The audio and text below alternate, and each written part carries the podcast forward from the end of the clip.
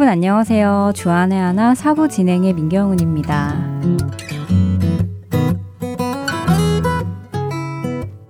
만일 어느 누가 자기 집안에 예배당을 짓고 그 안에 불상도 가져다 놓고 당군상도 가져다 놓고 십자가도 가져다 놓은 후에 떡과 포도주를 마시며 예수님을 기리기도 하고 향을 피워놓고 불상 앞에 제사를 지내기도 하며 당군상 앞에서 구술하기도 하며 자신은 예수님을 믿는다고 말을 한다면 여러분들은 그 사람에게 무엇라고 하실 것 같으세요? 그것은 예수님을 믿는 것이 아닙니다. 라고 하시지 않을까요? 십자가를 가져다 놓는다고 해서 성경책을 가져다 놓는다고 해서 그리스도인이다. 예수님을 믿는 자다. 라고 말할 수는 없을 것입니다.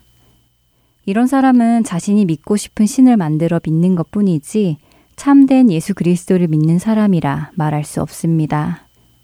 그런데요, 성경에도 이런 사람이 있었더라고요. 첫 찬양 함께 하신 후 이야기 계속 나누겠습니다.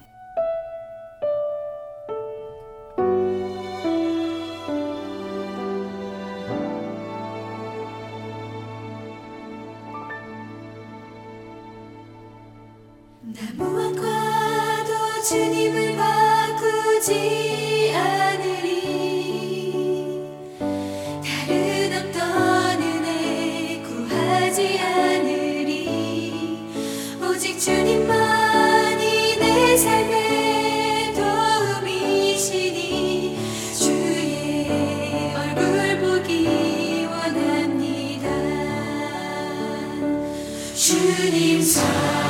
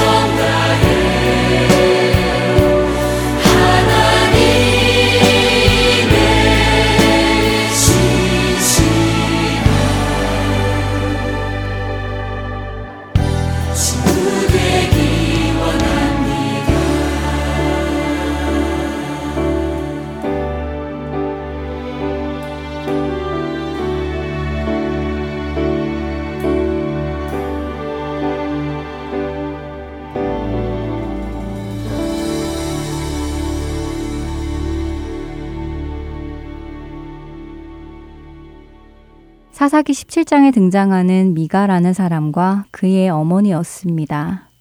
이 미가라는 사람은 어머니의 돈을 훔쳤습니다. 그것도 적은 돈이 아니라요. 은화 1100개나 훔쳤지요. 당시의 노예 한 명 값이 은화 30개였음을 생각해 본다면 은화 1100개는 노예를 40여 명이나 살 수 있는 엄청난 돈이었습니다. 그는 이렇게 큰 돈을 어머니로부터 훔쳤는데요. 돈을 잃어버린 어머니는 당연히 그 아들 미가가 훔쳐갔을 것이라고 상상하지도 못했겠지요. 미가의 어머니는 돈을 훔쳐간 도둑을 향해 있는 힘껏 저주를 퍼부었습니다. 돈 훔쳐간 놈은 이래 이래 되라, 저래 저래 되라 라고 기도했을지도 모릅니다. 도둑을 향한 이런 어머니의 저주를 들은 미가는 아마도 그런 저주가 실제로 자신에게 임할 것이라고 생각이 되었던지 어머니께 이실직고를 합니다. 자신이 그 돈을 훔쳐갔다고 말이지요. 그러자 그 어머니는 그런 아들을 향해 뚱딴지같이 여호와께 복받기를 원하노라라고 축복을 합니다. 아마도 자신이 했던 그 저주가 정말 자기 아들에게 임할까 걱정이 되었을지도 모르지요. 그래서 부랴부랴 아들에게 저주를 축복으로 바꾸어 선포했습니다. 그런데 이 어머니가 그 돈을 받은 후에 그 돈으로 여호와께 드릴 신상을 만들어 아들에게 주겠다고 합니다. 그리고는 실제로 신상을 만들어 미가의 집에 모시는데요. 집에 신상을 모신 미가는 신당을 만들고 그 신당에서 제사를 드릴 애복과 드라빔을 만든 후에 자신의 아들 중에 한 아들을 세워 제사장으로 삼습니다. 이것이 사사기 17장 1절부터 5절까지의 말씀을 요약해 드린 것인데요. 이 요약을 들으시면서 여러분 마음에 제일 먼저 어떤 생각이 떠오르셨나요? 시작에 말씀드렸던 어느 누군가가 자신의 집에 불상도 놓고 당군상도 놓고 십자가도 놓고 성경도 놓고 여러 가지의 모습의 제사를 지내며 그것이 예배라고 생각했다는 말씀처럼 이 미가의 집안도 엉망인 것 같습니다.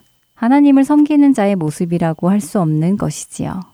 그렇게 사사기 17장 6절은 그 모습을 이렇게 한마디로 설명해 주십니다.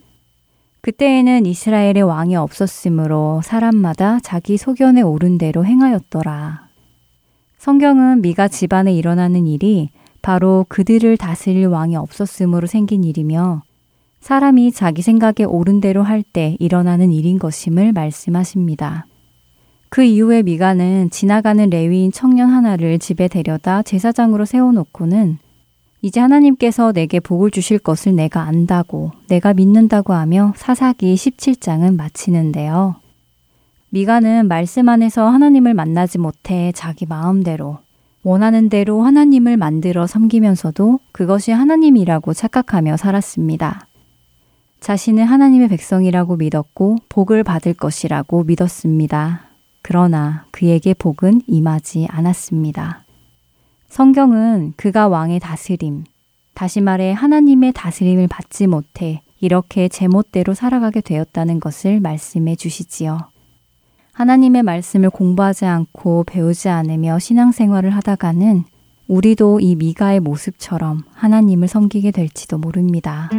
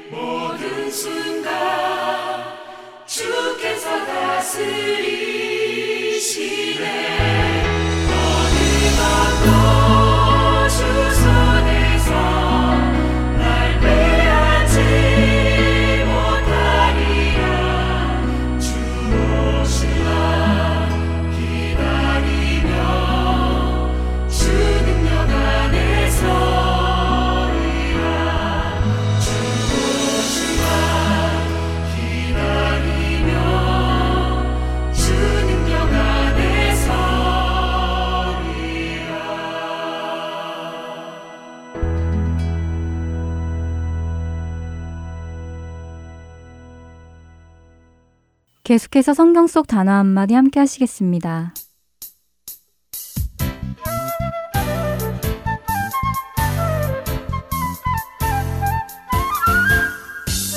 여러분 안녕하세요. 성경 속 단어 한마디 진행의 이다솜입니다. 오늘은 여러분과 함께 지금 이 시대 속 기독교에서 잊혀지는 듯한 하나님의 성품 중 하나인 공의에 대해 나누어 보려 합니다. 흔히 공의라는 단어를 들으면 심판, 정의, 공평함과 같은 단어들이 머릿속에 떠오르는데요. 공의로 번역되는 히브리어는 두 가지가 있다고 합니다. 첫째는 미시파트, 두 번째는 체다카라는 단어라고 하는데요. 이 중 미시파트는 심판하다, 다스리다 라는 의미를 가지고 있고요. 체다카는 의로움, 경건, 덕을 뜻한다고 하네요. 성경사전은 공의를 이렇게 정의합니다. 하나님의 공의란 그 절대 공정하심과 정의로우심을 뜻하고 하나님은 이것을 사랑하신다. 또한 이것은 하나님께서 요구하시는 것으로 다스리는 사람은 이 공의에 따라야 한다 라고요. 즉, 공의란 공정한 것과 정의로운 것이라고 이해를 하면 되는데요. 그런데 공정하다는 것, 다른 말로는 공평하다 하는 것의 의미가 세상과 성경에는 조금 차이가 있습니다.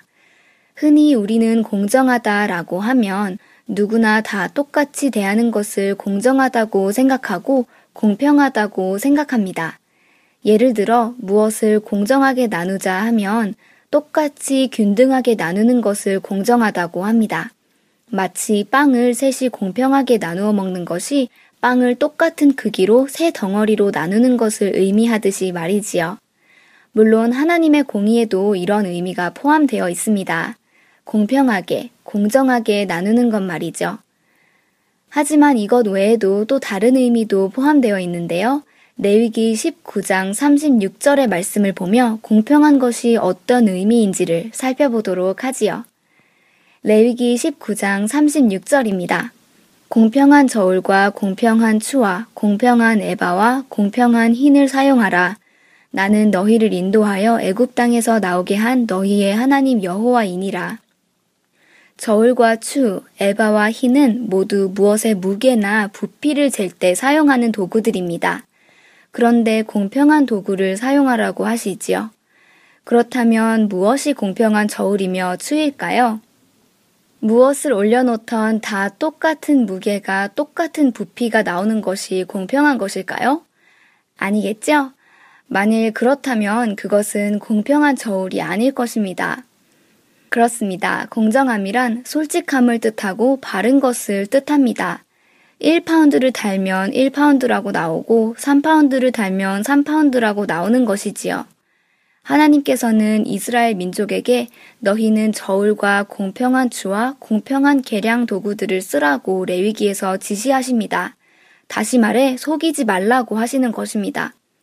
그래서 하나님이 공평하시다, 공의로우시다 하시는 말씀 속에는 하나님께서는 선을 행한 자에게는 상을, 악을 행한 자에게는 벌을 주신다는 의미도 들어있는 것입니다.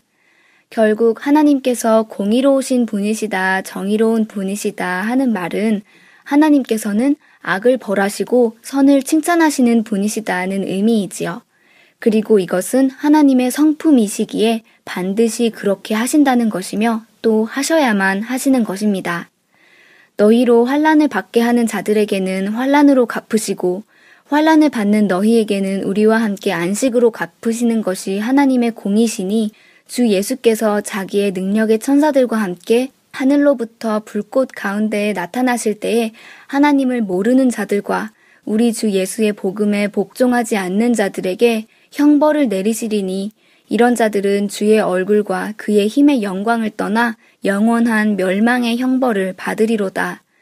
데살로니가 후서 1장 6절에서 9절의 말씀입니다.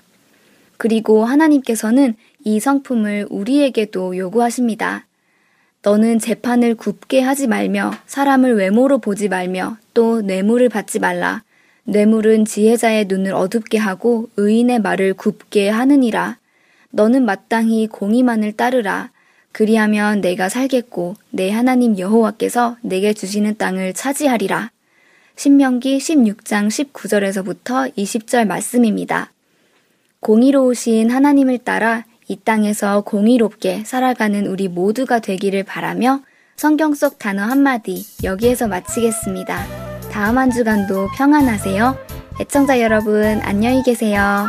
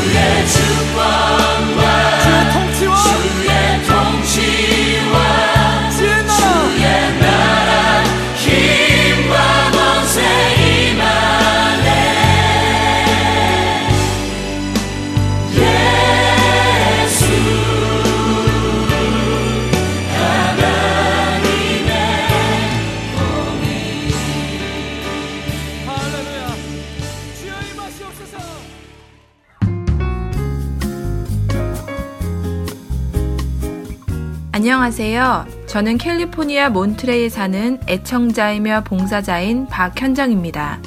하나님께서는 할트앤 서울 복음방송을 통하여 저로 말씀을 깨닫고 순종하게 하시고 힘들 때는 격려와 위로의 말씀을 주시며 믿음의 삶을 포기하지 않도록 인도해 나가고 계십니다. 이 귀한 복음 전파 사역은 누군가의 기도와 후원 그리고 봉사로 이루어집니다. 하나님께서는 지금도 귀한 복음 방송 사역에 동참하실 분들을 찾고 계십니다. 기도와 후원 그리고 봉사로 이루어지는 복음 방송의 사역에 동참하고 싶으신 분들은 전화번호 602-866-8999로 연락 주시기 바랍니다.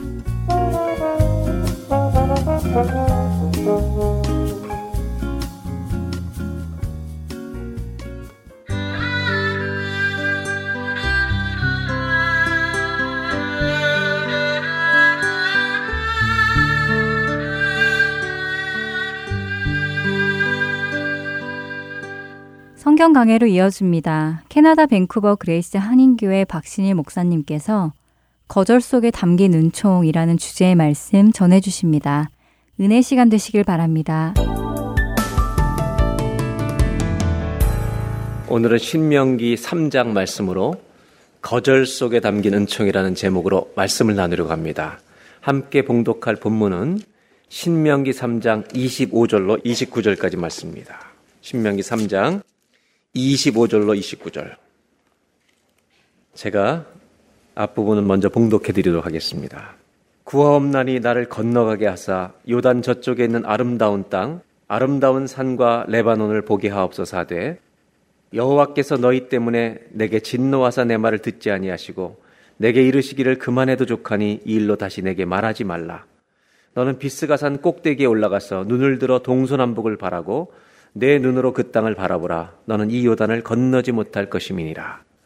28절, 29절 두 절만 함께 봉독합니다. 너는 여호수아에게 명령하고 그를 담대하게 하며 그를 강하게 하라. 그는 이 백성을 거느리고 건너가서 내가 볼 땅을 그들이 기업으로 얻게 하리라 하셨느니라. 그때 우리가 벳부월 맞은편 골짜기에 거주하였느니라. 아멘. 우리 예수를 믿는 신앙인들에게 가장 중요한 질문이 하나 있습니다. 그 질문은 예수를 믿으십니까? 라고 하는 질문입니다. 예수를 믿으십니까? 이 질문 앞에 모든 사람은 인생이 갈라지는 겁니다. 우리 아침인데 옆에 분에게 마음을 담아서 한번 물어보겠습니다. 예수를 믿으십니까? 한번 물어보시기 바랍니다. 여러분, 아멘입니까? 이 대답 앞에 천국과 지옥이 갈라지는 겁니다. 여러분이 생각하고 있는, 알고 있는 말씀으로 대답해 오시면 됩니다. 여러분, 아브라함이 천국에 들어갔다고 생각하십니까? 예, 아브라함이 천국에 들어갔다고 생각하신다면 그 근거는 우리의 감정이나 생각이 아니라 하나님의 말씀에 의해서 합니다.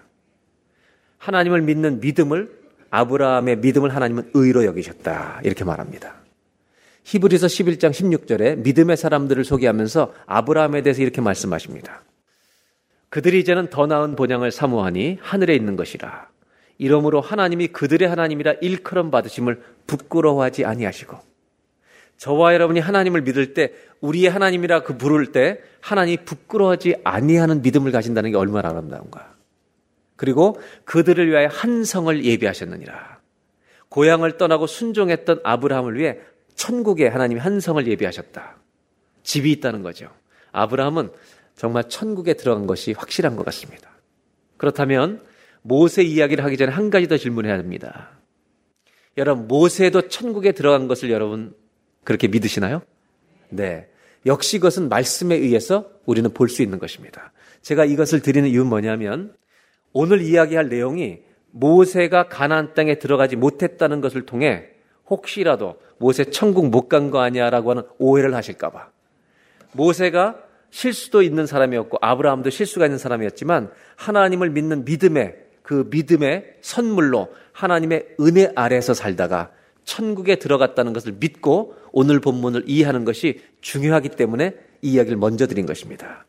오늘 3장에 나오는 내용의 후반부는 가나안에 올 때까지 이스라엘 백성들과 40년 동안 고생하면서 전부 다 이 백성을 데리고 와서 한 세대가 죽고 다음 세대 이제 그 모압 땅의 건너편에 요단강 건너편에서 가난 약속의 땅을 바라보고 있는 그 상황에서 모세가 설교한 내용이 신명기인데 그 내용 중에 하나님이 모세에게 어떻게 하셨는지 모세와 하나님 사이에 있었던 대화를 오늘 기도의 대화와 응답과 또 거절을 오늘 성경이 소개하고 있다는 것입니다. 이것을 통해서 하나님이 우리에게 주시는 것이 무엇인지를 나누려고 합니다. 오늘 본문의 내용은 사실 모세의 기도가 나오는 장면입니다. 이스라엘 백성들에게 내가 하나님께 이렇게 기도했는데 하나님이 이렇게 이렇게 나를 대하시더라. 이 얘기를 해주는 장면입니다. 23절부터 앞부분부터 제가 다시 보겠습니다. 그때 내가 여호와께 간구하기를 주 여호와여 주께서 주의 크심과 주의 권능을 주의 종에게 나타내시기를 시작하셨사오니 천지간에 어떤 신이 능히 주께서 행하신 일, 곧 주의 큰 능력으로 행하신 일같이 행할 수 있으리까. 제일 먼저 모세는 하나님 앞에 기도하면서 전능하신 하나님의 능력을 고백합니다. 그리고 나서 25절에 한 가지를 구하는 겁니다. 25절 한 절 다 같이 한번 읽겠습니다.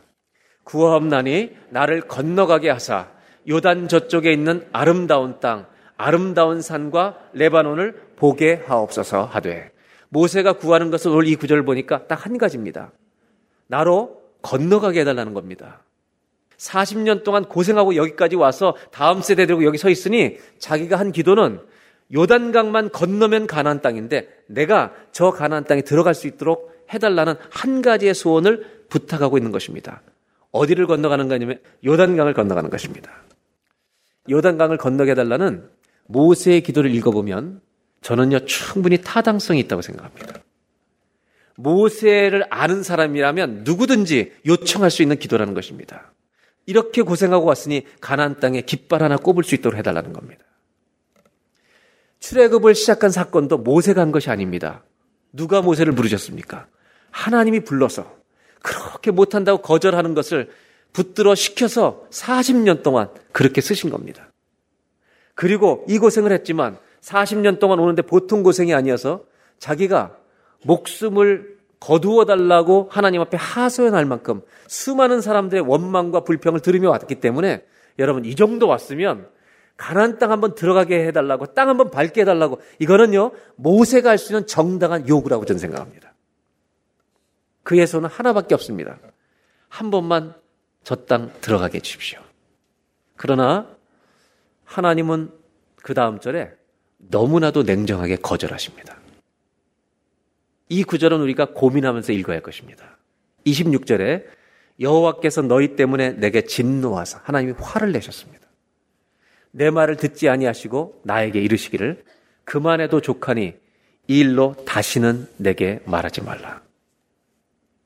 하나님이 다시는 말하지 말라는 거예요.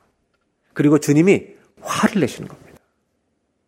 저는 무슨 사연이 있는지 들어가지 말라라고 하는 것까지는 일할 수 있는데 그 고생한 모세를 화를 내면서까지 이렇게 하실 필요가 있나? 저는 이 말씀을 읽으면서 모세가 참 섭섭했을 거라고 생각해요. 부르시니가 당신인데 왜 이렇게 냉정하게 차갑게 대하시는가? 저는 이걸 읽으면서 하나님이 모세를 안 들여 보내시는데 왜 이렇게 자신이 있으실까? 왜 이렇게 당당하실까? 왜 이렇게 막 정말 너무 자신감이 넘쳐서 얘기하실까? 이걸 보면서 혹시 무슨 이유가 있으신 거 아닐까? 이렇게 당당하게 거절하시는 이 하나님의 메시지 안에 모세에게 더 좋은 것을 주시려는 계획이 있는 것은 아닐까? 이런 고민을 저는 하게 됐어요. 그러나 모세 입장에서는 이 얘기를 들을 때 이런 의문도 들었을 거예요. 아직도 나를 사랑하시나? 만약 사랑하신다면 마음 문을 하나님이 조금 열어야 되시는 거 아닌가? 여러분 아시지만 모세는요, 천국에 갔다는 걸 확신할 수 있습니다. 왜냐하면 말씀도 그렇고 예수님이 자기의 세 명의 제자들 베드로, 야고보, 요한과 변화산에 올라가셨을 때 여러분 세상에서 일어날 수 없는 기가 막힌 일을 변화산에서 보여주세요. 그때 누가 그곳에 와요? 모세가 옵니다. 여러분 모세가 가나안 땅에 거기서 제자들을 만납니다. 하나님은 26절의 거절을 넘어서 27절에 더 분명하게 매듭을 지십니다. 27절을 보겠습니다. 다 같이 한번 이 구절을 읽겠습니다. 너는 비스가산 꼭대기에 올라가서 눈을 들어 동서남북을 바라고 내 눈으로 그 땅을 바라보라. 너는 이 요단을 건너지 못할 것임이니라. 화를 내시면서 못 간다고 말씀하시고 다시는 내게 말하지 말라고 말씀하시고 그 다음에 정리를 해주시는데 너는 비스반 꼭대기 올라가서 저걸 보라고 그리고 너는 바라보기만 하고 죽게 될 것이다. 이거를 여러분 지도를 보면 실감이 나요. 한번 지도를 보면서 설명을 드릴게요. 요단강이라고 하는 것은 여러분 이스라엘 지도 보시면 위에 갈릴리오스가 있고 밑에 사이가 있는데 그 사이를 잇는 강이 이스라엘의 가장 중심축에 있는 요단강입니다. 여러분 요단강 동편이 지금 모압 땅입니다. 제일 여러분 보실 때 오른쪽에 있는 느보산이 비스가 꼭대기가 지금 가서 보라는 것이고 신명기 34장에 가면 여기서 모세는 죽습니다. 그러면 신명기를 설교하고는 지금 이 장면 3장은 어디냐? 바로 옆에 벳부올이라고 하는 골짜기입니다. 그리고 여러분 요단강만 건너면 바로 우리가 아는 여호수에 나온 여리고성 점령이 바로 되는 겁니다. 그리고 그 다음이 여호수 7장에 나온 아이성입니다. 생각해 보세요. 40년을 돌아 돌아 여기까지 왔는데 저 앞에 저걸 바라보는 모세 심정은 얼마나 건너고 싶었겠어요. 근데 주님은 노, 안 된다는 것입니다. 이유는 사실 첫 번째 이유는 우리가 잘 아는 대로 광야에서 일어난 일 때문입니다. 이스라엘 백성들이 모세와 함께 출애굽한 다음에 15장을 지나서 마라의 쓴물을 지나서 단물 만든 다음에 17장의 아말렉과의 전쟁 직전에 또 물이 없어서 원망합니다. 그때 하나님이 그 무리바라는 곳에서 네 지팡이를 들어 반석을 두 번 치라고 말씀하십니다. 반석을 두 번 치니까 물이 터져 나와서 그들이 해갈하게 됩니다. 물을 다 마십니다. 이것이 무리바에서 있었던 사건입니다. 그 다음에 민수기로 넘어가면 민수기에서 또 물이 없습니다. 가데스 바네아 광야에서. 그 물이 없어 원망할 때 하나님께서 뭐라고 말씀하시냐면 이번에 반석을 치라고 말씀하시는 게 아니라 네가 입으로 명하여 물을 내라고 말씀하십니다. 그때 입으로 말하면 되는 건데 화가 나서 모세가 무리바에서 반석을 쳤던 것처럼 지팡이로 이 백성들이 왜 이러냐고 반석을 치면서 말을 합니다. 그래서 물이 터져 나오는데 그때 하나님께서 뭐라고 말씀하시냐면 이 지역을 이 사람들이 하나님과 다투었다 해서 무리바의 물이라고 부릅니다. 그러면서 하나님이 지도자가 이런 일로 화를 냈기 때문에 너는 가난에 들어가지 못한다. 라고 그때 하신 말씀을 지금까지 끌고 하시는 또 한 가지 이유가 있습니다. 이것은 여러분 사실은 구약과 신약을 다 펼쳐놓고 보면 신학적으로 너무 중요한 하나님의 역사를 설명해 주기시기 위해서 모세를 못 들어가게 하신 겁니다. 제가 모세가 천국 갔느냐 질문을 한 것은 이것입니다. 가나안에 못 들어간 것을 어떤 사람은 천국 못 들어가는 거 아니야 이렇게 오해하실까봐 전혀 그런 거 오해하시지 말라고. 그러나 가나안에 안 들어가게 하신 이유가 뭐냐면 구약 신약의 성경의 역사 속에 모세의 희생을 통해서 설명하고 싶은 주제가 있는 겁니다. 그것은 뭐냐면 모세는 율법을 상징하는 인물입니다. 율법으로는 천국에 도달할 수 없다는 것을 모세의 생애를 통해서 설명하시는 겁니다. 우리가 다 알지 못하는 우리 인생의 역사를 통해 하나님의 역사를 설명해 주시는 일들이 있다는 것을 이것은 신학입니다. 이것을 이해하시는 것입니다. 오늘 성경은 그런 의미에서 모세가 못 들어가는 기독교의 역사 속에 해석되어 유산이 있다는 걸 아시고 이 신학을 하나님은 우리들에게 설명해 주기 위해서 모세를 막으시는 겁니다. 두 가지 이유가 있는 거죠. 그렇다면 다시 본문으로 돌아가면 그 일을 모세는 알지 못하지만 40년 동안 고생했지만 그래서 모세는 그 사실 알지 못하기 때문에 한번 들어가게 해달라는 것은 너무 자연스러운 요구라는 것입니다. 이 말씀은 34장에 또 나옵니다. 하나님은 그런데 상처가 될 정도로 냉정하게 막으신다는 겁니다. 왜 그러셨을까? 저는 이것을 반대로 좀 생각해 보려고 합니다. 이제 반대로 여러분 상상력을 동원하셔야 합니다. 만일 모세가 다음 세대들을 데리고 가나안 땅에 들어가서 깃발을 꼽았다면 누가 스타가 됐을까요? 상상이 되십니까? 제 생각에는 사람들이 모세 동상 만들어 버렸을 겁니다. 모세는요, 인기가 절정에 달했을 것입니다. 하늘을 찔렀을 것입니다. 하나님 모세에게 그 길을 허락하지 않으셨다는 겁니다. 그 이유는 사람들로부터 받는 모든 명예보다 더 귀한 것을 모세에게 주고 싶으셨던 것입니다. 모세가 들어가서 깃발을 꽂을 때 가나안 땅을 정복하면서 여리고를 무너뜨리 깃발을 꼽을 때 하나님도 찬양했겠지만 모세에게 수많은 박수를 이스라엘 백성들이 쏟았을 것입니다.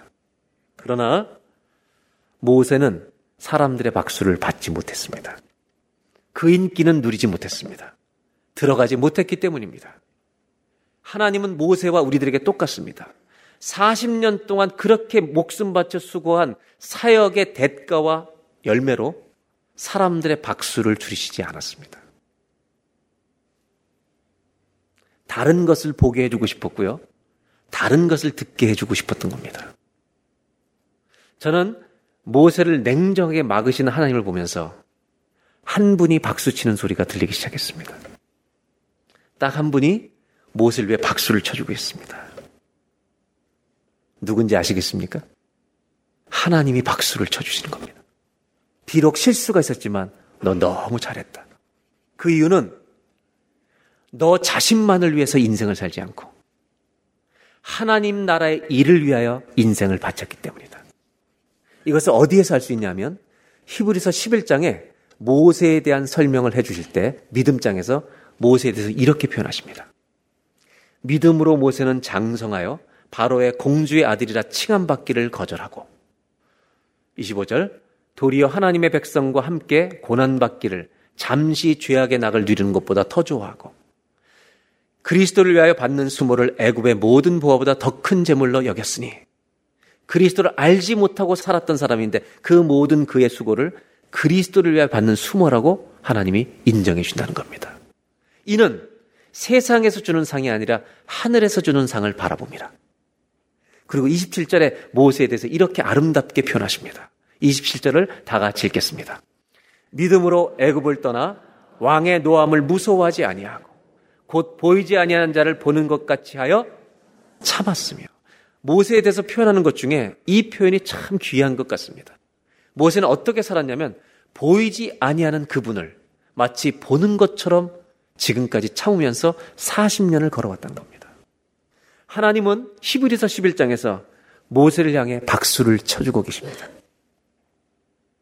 여러분 두 종류의 박수가 있습니다. 하나는 사람들의 박수갈채입니다. 또 하나는 하나님의 박수입니다.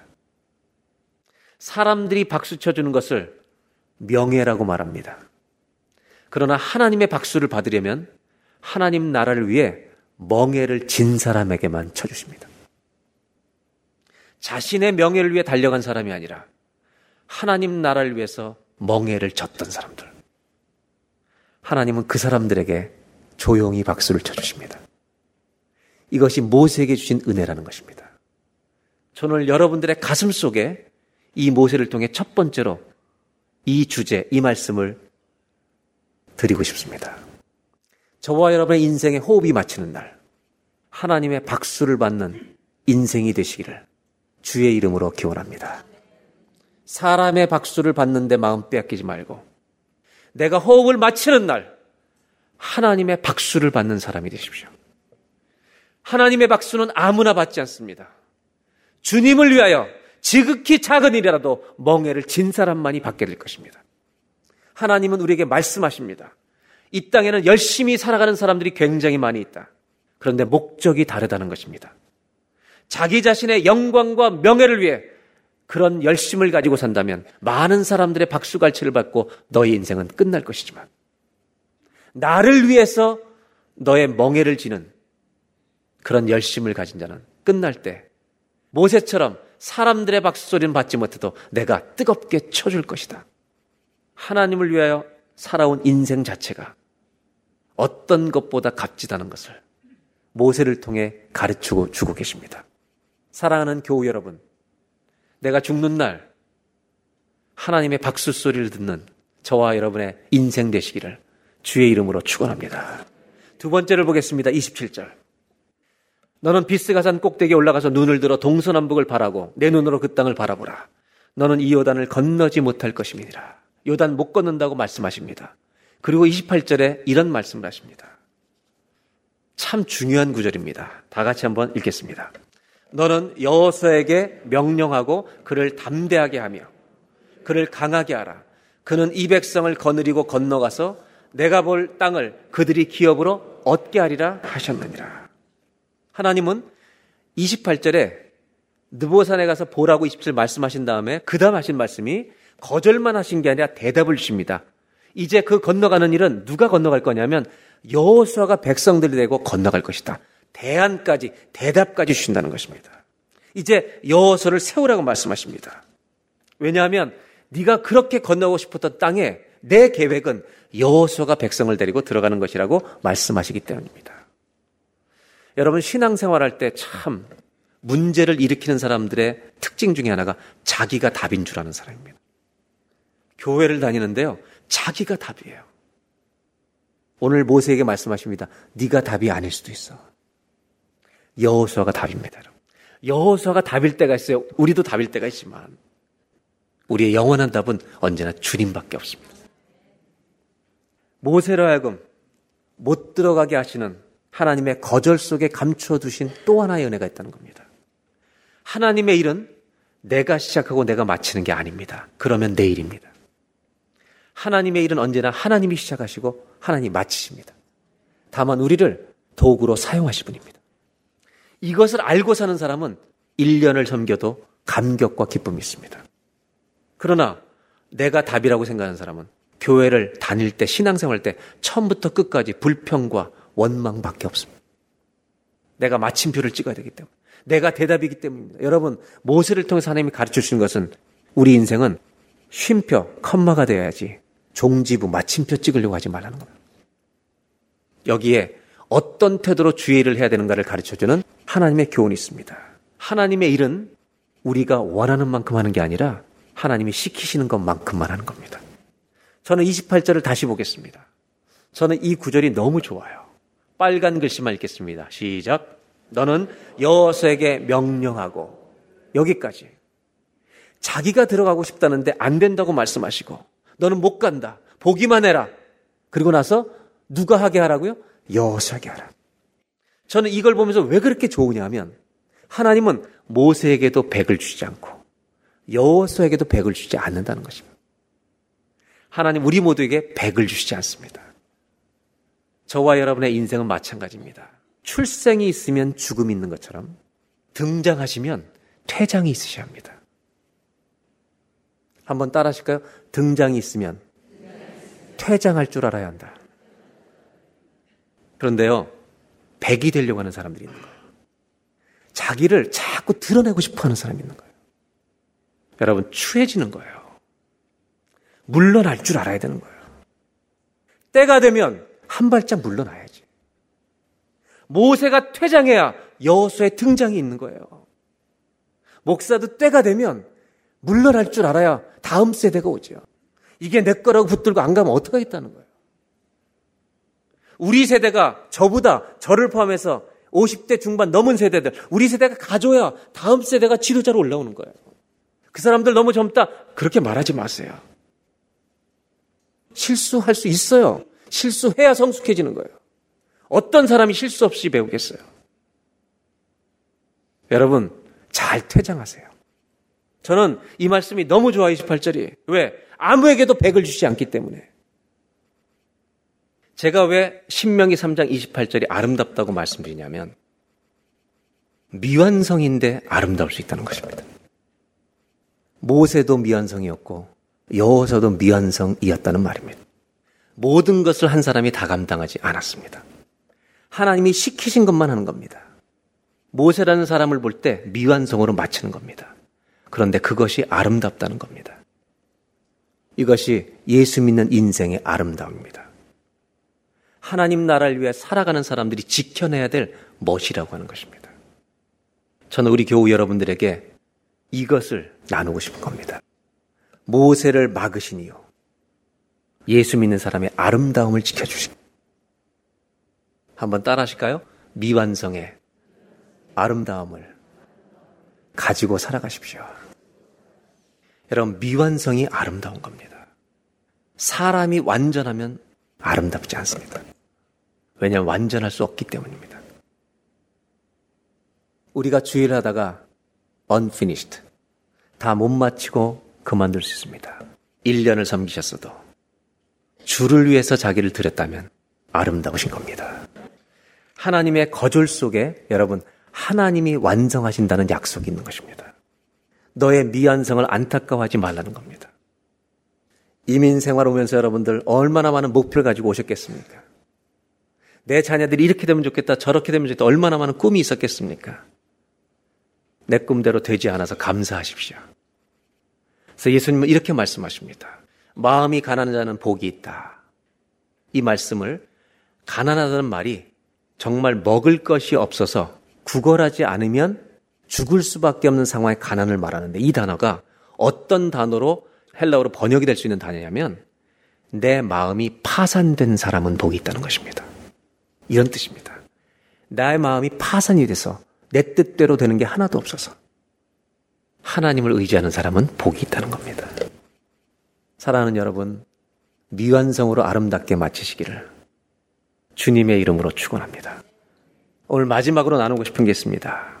그것은 뭐냐면 모세의 기도를 보면서 제 마음속에 계속 던져진 질문이고 이것이 모세를 통해 우리 모든 교회에게 주시는 주님의 도전이라고 생각합니다. 그것은 뭐냐면 왜 우리는 그렇게 믿음 생활하면서 산다고 하는데 죽는 날까지 내가 그렇게 중요할까? 내가 왜 그렇게 중요할까? 우리는 내가 너무나 중요한 거예요. 그래서요, 나를 건드리면 너무 화가 나는 거예요. 모세도 가나안 땅에 들어가게 해달라는 마음 한 구석에는 자기의 중요성을 알아달라는 거예요. 인간의 끊임없는 죄성 때문이겠죠. 저는 그 답을 오늘 28절, 29절에 끝자락 29절에서 그 답을 얻게 됐어요. 28절, 29절을 보겠습니다. 너는 여호수에게 명령하고 그를 담대하게 하라. 그가 백성 데리고 건너간다. 이 얘기를 기도하고 거절받은 응답 얘기를 해주시면서 마지막 29절에 이런 표현이 나와요. 다 같이 한번 읽겠습니다. 그때 우리가 벳부월 맞은편 골짜기에 거주하였느니라. 여러분 지금 이 일이 벌어지는 곳이 벳부월 바로 옆에 있는 골짜기, 벳부월 골짜기라고 부를 수 있는 곳인데 누버산 바로 앞에 있는 거예요. 더 요단강 쪽으로. 제가 왜 여기서 답을 나누고 싶냐면 이겁니다. 가데스 바네아라는 땅과 가나안이란 땅을 설명드린 적이 있어요. 기억나시나요? 안 나시는 게 정상이에요.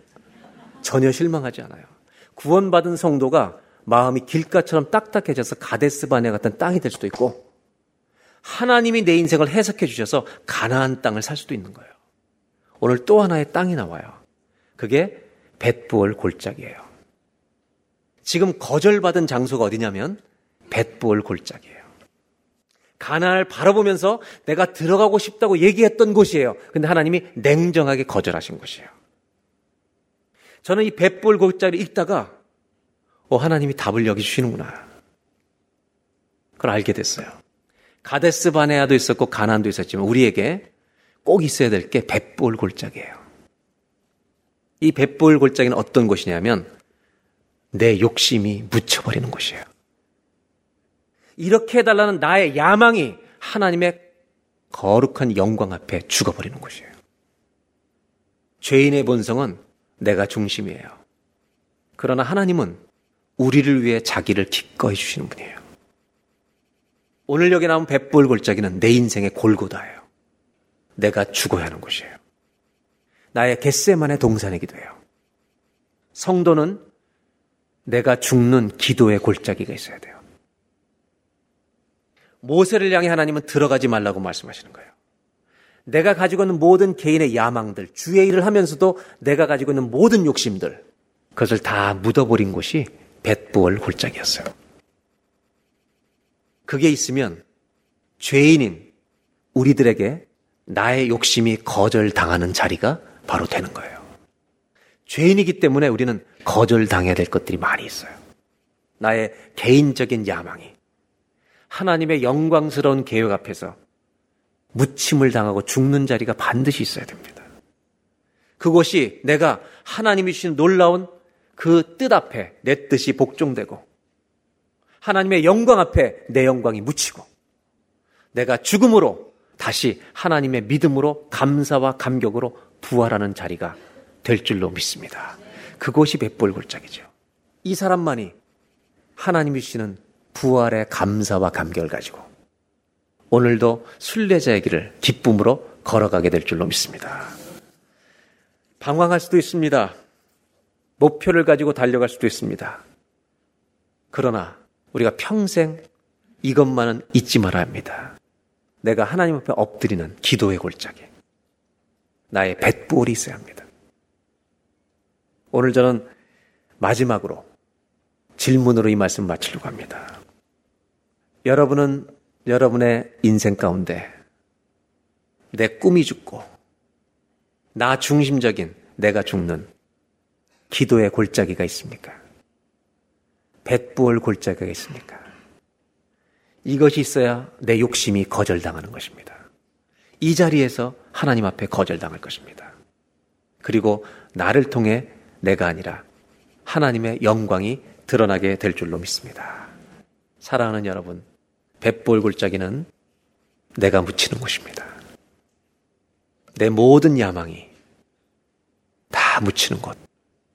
뱃볼 골짜기를 매일 여러분의 인생에 가지고 살아가는 성도님들이 되시기를 주의 이름으로 축원합니다. 기도하겠습니다. 시간 다 같이 한번 마음을 담아서 주님 앞에 기도하겠습니다. 하나님, 내 인생의 호흡이 마치는 날, 하나님의 박수를 받는 그런 인생을 살 수 있도록 도와주시옵소서. 명예를 구하는 것이 아니라 명예만을 구하는 것이 아니라 하나님의 나라를 위해 멍해를 진 사람들에게 이 박수 소리가 들릴 줄로 믿습니다.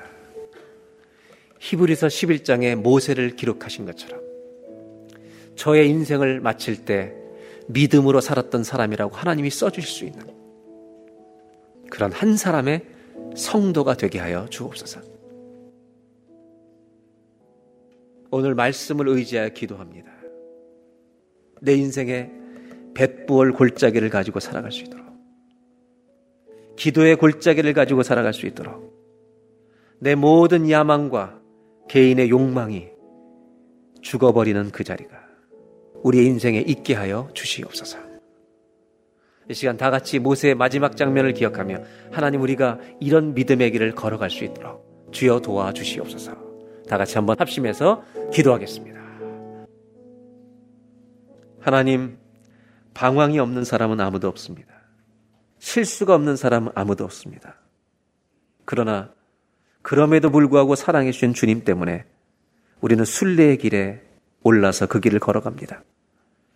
때로 넘어지지만 주님 손 붙들고 끝까지 천국을 향해 걸어가는 우리의 발걸음 변치 않게 하여 주시옵소서. 기도하는 것은 사람들의 박수갈채를 받으려고 평생을 땀 흘리는 자가 되지 않게 하시고 아무도 박수 쳐주지 않을지라도 거기에 관심을 두는 것이 아니라 하나님이 박수 쳐주시는 것을 들을 수 있는 그런 믿음의 걸음이 되게 하여 주옵소서. 모세도 백이 아니고 여호사도 백이 아닙니다. 모세를 거절하신 이유는 바로 여기 있었습니다. 하나님, 하나님을 위해 섬긴 사람들, 멍해를 진 사람은 완성하지 못해도 아름답습니다. 우리의 인생의 성도로서 미완성의 아름다움을 잘 지켜나가는 우리 모두가 되게 하여 주옵소서. 하나님 마지막으로 기도하는 제목이 있습니다. 우리의 뱃부월 골짜기는 어디입니까? 나를 인정해 달라고 하는 자리는 많이 있는데 내가 죽는 자리가 없음을 고백합니다. 내 꿈과 야망과 욕망이 죽는 기도의 골짜기를 가지고 살아갈 수 있도록 도와주시옵소서. 예수님의 이름으로 기도합니다.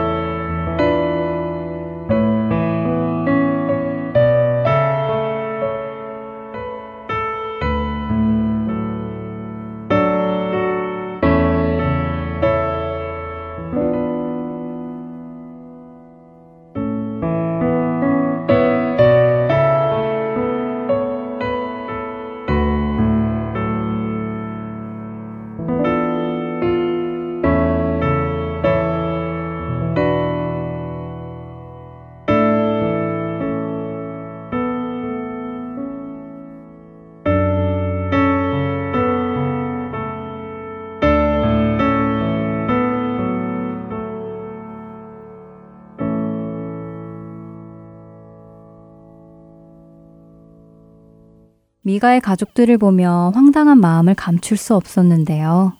하나님이 싫어하시는 우상숭배에 신당을 직접 차리고 자기 마음대로 제사에 필요한 도구들을 만들어 거룩하게 구별해야 할 하나님을 향한 제사까지 더럽혔습니다. 그러면서도 그들은 하나님의 축복이 임할 것이라고 믿고 있었고 또한 바라고 있었습니다. 그러나 이런 미가의 가족들을 보며 우리 역시 자신의 소견에 옳은 대로 행하며 하나님의 축복만을 바라고 있는 것은 아닌지 돌아보기를 원합니다. 비록 눈에 보이는 실제적인 애복과 드라빔, 신당은 없지만 눈에 보이지 않는 우상들이 우리 안에 있는 것은 아닐까요? 하나님보다 더 소중하게 여기는 나 자신, 나의 안녕과 평안, 나의 가족의 행복만 바라며 행동하면서도 하나님의 축복을 바라고 있다면 그 모습 역시 미가와 다를 바 없는 모습일 것입니다.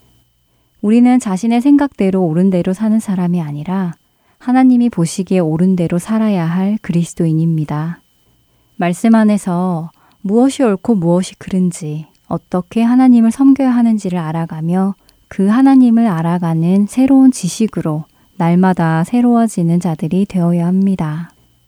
주께 합당하게 행하여 범사에 기쁘시게 하고 모든 선한 일의 열매를 맺게 하시며 하나님을 아는 것에 잘하게 하시고 그의 영광의 힘을 따라 모든 능력으로 능하게 하시며 기쁨으로 모든 견딤과 오래 참음에 이르게 하시고 우리로 하여금 빛 가운데서 성도의 기업의 부분을 얻기에 합당하게 하신 아버지께 감사하게 하시기를 원하노라. 골로새서 1장 10절부터 12절까지의 말씀입니다. 다음 한 주도 우리의 소견이 아닌 하나님이 보시기에 옳은 대로 행하는 우리 모두가 되기를 소망하며 지금 이 시간 마치겠습니다. 지금까지 주안의 하나 사부 함께 해주셔서 감사드리고요. 다음 시간에 뵙겠습니다. 안녕히 계세요.